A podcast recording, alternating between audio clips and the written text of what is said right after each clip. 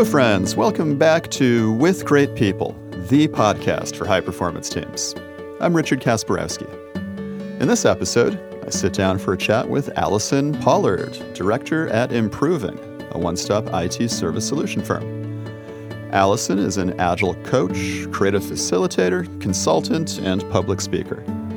We explore a well known management mantra that you've certainly heard before Give your team a sense of ownership over a project, and their performance will skyrocket.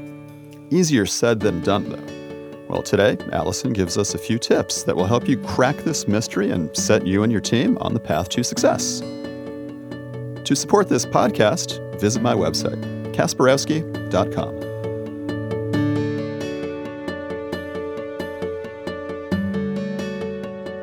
Our special guest today is Allison Pollard. Hi, Allison. How's it going? Hi. Good. Good. Could you introduce yourself to our listeners? Yeah, I'm a I'm an agile coach in Dallas.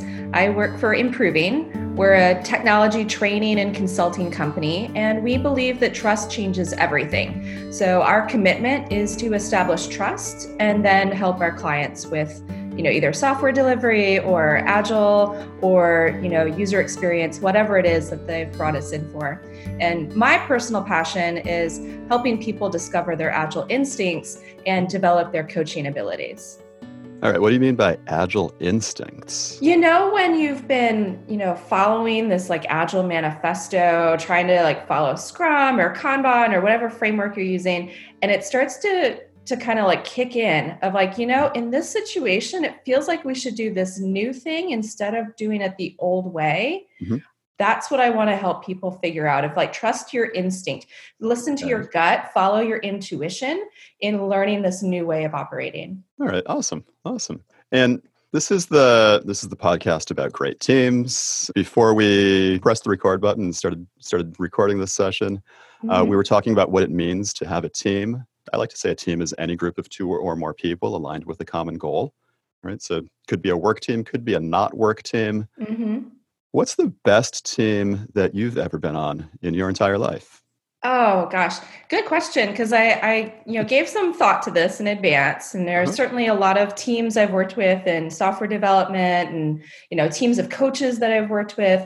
But the the one that actually stood out for me was volunteer team. We were helping out a nonprofit organization put on a three and a half day leadership academy for hmm. college students and alumni um, who had studied engineering so if you can imagine, two of us, you know, started off as as you know organizers and doing all this planning, finding the location, trying to think about what the schedule might look like overall.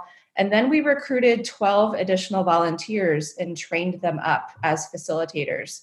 And so we were a distributed team spread out across the US. And uh, we would have monthly phone calls. And then we met in person for the event itself. Oh, cool. Tell me more about this. How did you find your first teammate and, and what went into growing it to 12 people? How yeah, did you stay connected with I each think, other? I think my first teammate was was an obvious one. Uh, you know, I'd been involved in this nonprofit for some time and had met a lot of different alumni. And this one person stuck out to me. Uh, he is an industrial engineer um, by by trade, he is super organized, great at optimizing things. When it comes to figuring out budgets and all of that, he's the guy. And so I knew I needed someone strong in logistics because I could handle all of the content creation and, you know, really focus on training people up. Mm-hmm. So he and I just had like this like strong connection anyways where it just feels so easy to work together. He was the obvious choice. All right. And when you when you look back at that team, if you could take yourself back to the experience of working together with him mm. or with the whole group of 12 and re-feel it uh, feel what it felt like to be doing that activity together preparing for that event doing that event could you summarize that sensation of being part of that team in one word like what i'm what i'm feeling is like just enthusiasm uh-huh. like i actually start to feel like a little bit of like goosebumps you know along my arms like oh god like it was so magical like everyone was just so in and again this is like a volunteer thing you're spending your your weekends times yeah. in the evening trying to put together materials but everyone was just so committed to what we were doing I love that. Uh, I love the way you said it. And I, I have the advantage over listeners if I, I can see your face as we talk. right, right. And your face totally lit up. It was yeah. enthusiasm, goosebumps. Everyone was so in. Yeah, yeah. And and what what was it about the the working together, the work? Okay, the, the goosebumps, the enthusiasm. Yeah. What about other other subjective things you could use to gauge that this was a really great team? Anything objective that you can use to gauge that this was a really great team? Yeah, well, so I, I, I think part of what blew me away, you know, I we had set this goal that we were redoing content um, for the first time in about ten years. And when you're putting on an event for 100 people, you really have to think through the activities and the instructions and the like participation level and all. And so I had done a lot of pre-work, you know, trying to figure out, you know, content areas like modules that we could have, uh, focusing around you know leadership skills. Like how do you give an effective presentation? Uh, how do you facilitate something? What are your core values as a leader? And how do those show up for you and so what really impressed me with this team and like really took me by surprise the first time we started going through the the materials people are like oh my god i love this and then they, you know, took ownership in pairs and then they started redoing it. I went, oh my God, like, why are they redoing all this stuff? I thought I had gotten something like good enough to work with. And like, I was like, okay, like you're, you're starting to change it. Maybe it's just tweaking. And then I was like, oh gosh, no, they're making some big changes. And like now we're talking about the activities and giving them that ownership, that responsibility felt a little scary at first but it was absolutely the best thing that could have happened uh-huh. because what i realized when they partnered up you know again they're partnering up with someone they might not know all that well that probably lives in a different part of the country from them could be a different kind of engineering background a very different job very different skills that they bring. They started negotiating like what are you good at? What am i good mm-hmm. at? And what is it that we're both wanting to learn you know like we're volunteering. There's some really cool opportunity here and we know it's going to be a really safe environment for us to learn as well as all of these students. And so what they were doing when they created the content was trying to figure out how did they bring their own personal stories into the materials and how could they bring in activities that they had maybe seen before or experienced before that they felt really comfortable with mm-hmm. and it was a little chaotic to watch, uh, especially because, as you imagine, there's there's clearly a deadline. There is a an event where people are showing up and things yeah. need to be completed before, so we can have materials printed and what have you. But it's that passion. People are continually like changing stuff, making those those edits as they like think of new things and and refine their ideas. And I, I love that at least they were keeping me in constant communication. We relied on a lot of electronic tools, Zoom calls, we had GroupMe for text, email communication, and, and certainly Google Documents for all of our materials. They had voted on like what the theme of the academy should be. And so the group decided like let's have this superhero theme because you know superhero movies were very very popular a couple of years ago. Mm-hmm. One of our volunteers created capes for every person. uh, and we we had decided, you know, there there'd be two days you wear your like superhero t-shirts, and then on the third day wear a t-shirt for the organization itself. Nice. Uh, and so there was just this great sense of fun and play that people brought into it throughout. And as you're telling the story, I started to literally feel the fear in my belly. right right? Yeah yeah. Uh, like again like i said like a hundred people you're talking about like yeah. a three and a half day event.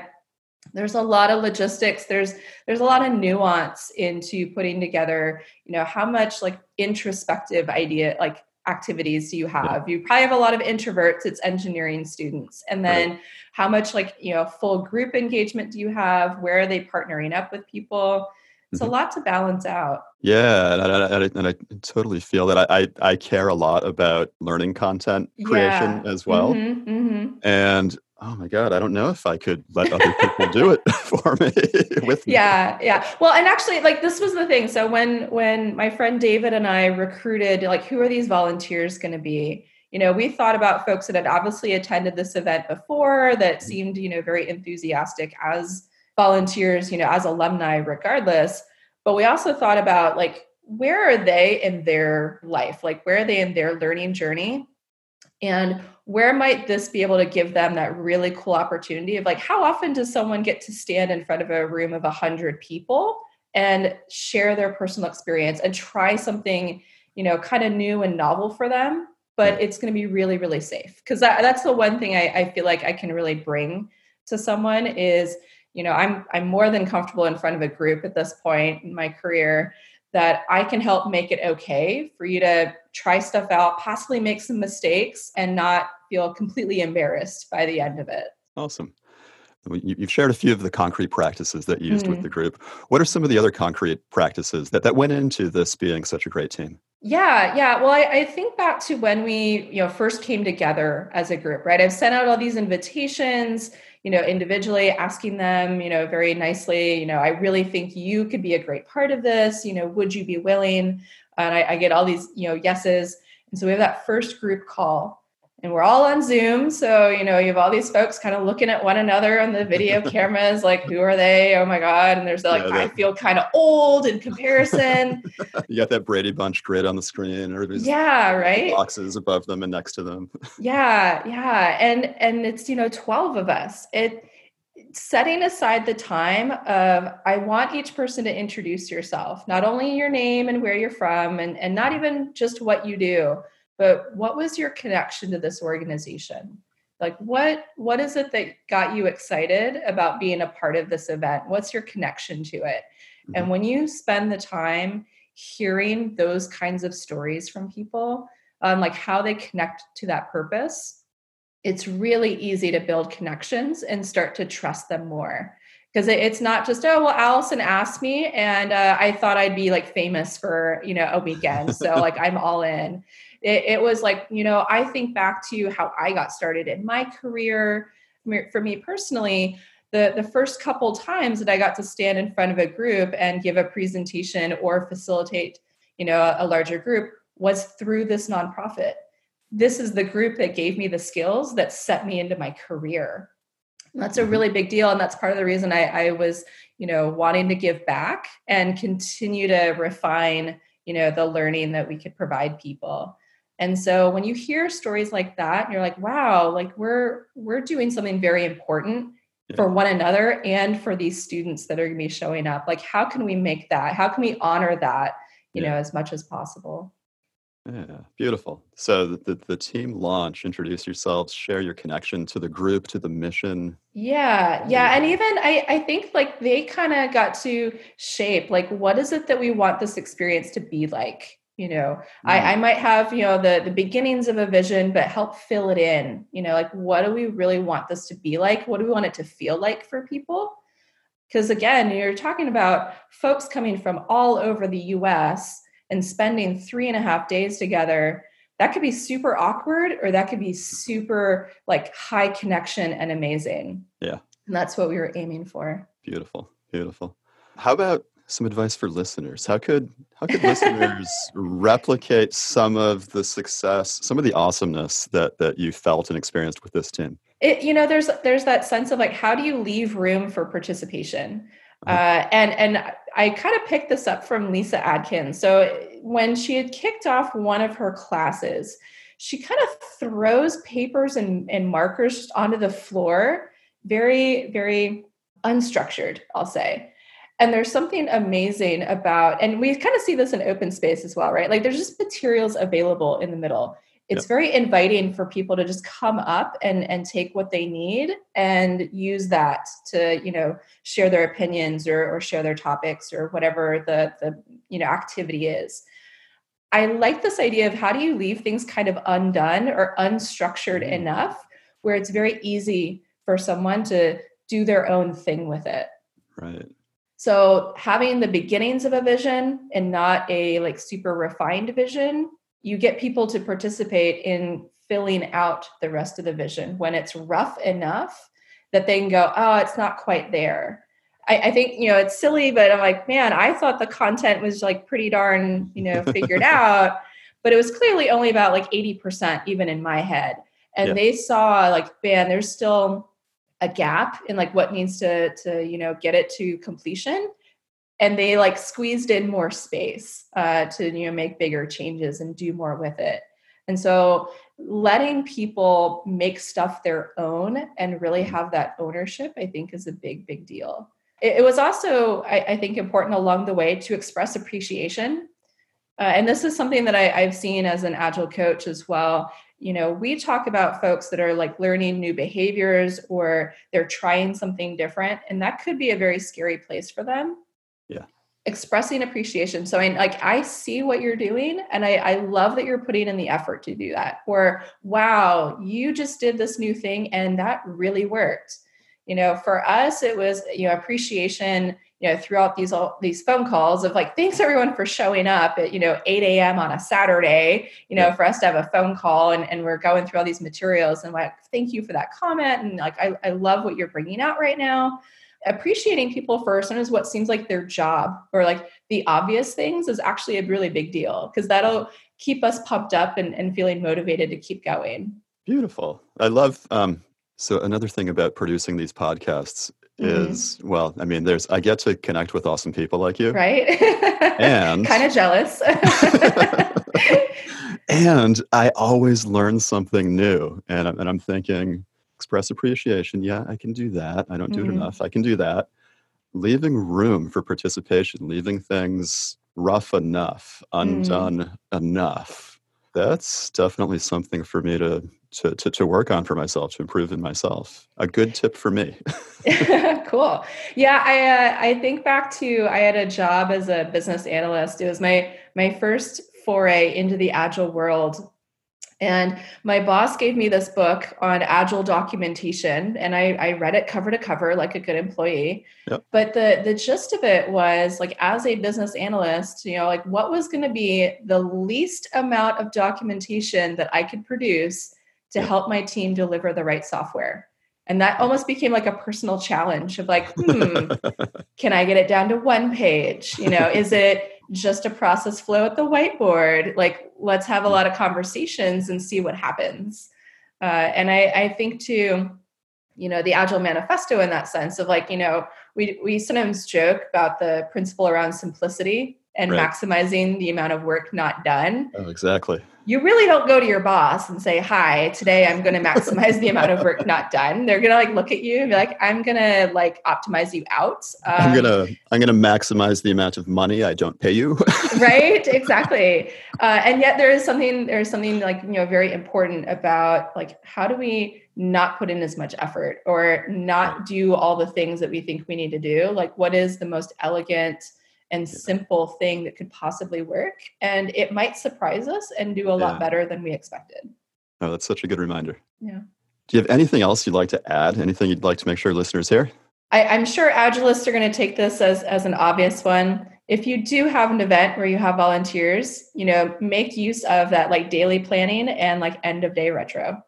Uh-huh. Uh, and that was something that you know we kind of instituted when we were there face to face and again it was a way for people to kind of participate and take some ownership of how things were going. Mm-hmm. Um, but for us, it was it was huge on you know how could we continue to function as a team even though our schedule might have had us like taking different responsibilities with like different breakout groups right. or clearly like certain people are presenting content that day and others not so much it kept us focused and able to like lean into one another on mm-hmm. how we could make things go as smoothly as possible yeah, I'm, I'm seeing patterns. I talked to Linda Rising, mm. and uh, her best team ever was a team in which this is like before before Agile was oh, documented. Yeah.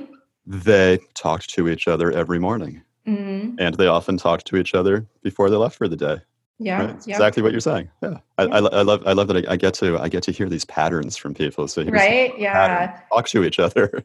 Yeah, I, I remember um, actually the same job where I'd been a BA. My boss there had encouraged me to um, touch base with our tech lead a couple times during the day, and he said he's like, it, think of it as like Dr Pepper time. Like you yeah. made up like you know 10 a.m., 2 p.m., and maybe 4 p.m. Yeah. Uh, and just kind of see how things are going and and see if you need to adjust anything. Mm-hmm. All right. If listeners would like to get in touch with you, is there a way yeah. they can do that? Yeah, um, I am on Twitter. My handle is Allison underscore Pollard. I will reply to things. I, I, admit I am not like reading Twitter all that much. Uh, I've been kind of busy. Or another great way to get get a hold of me is to visit my blog at allisonpollard.com. All right. And we'll put links to that in the episode description so people can just click through and find out what's up and get in touch with you. Awesome. Thank you. Allison Pollard, thank you so much for joining me today. This has been a lot of fun. Thanks. I, this is great. Hi, friends. Thanks for listening. And remember, to support this podcast, sign up for my newsletter at kasperowski.com.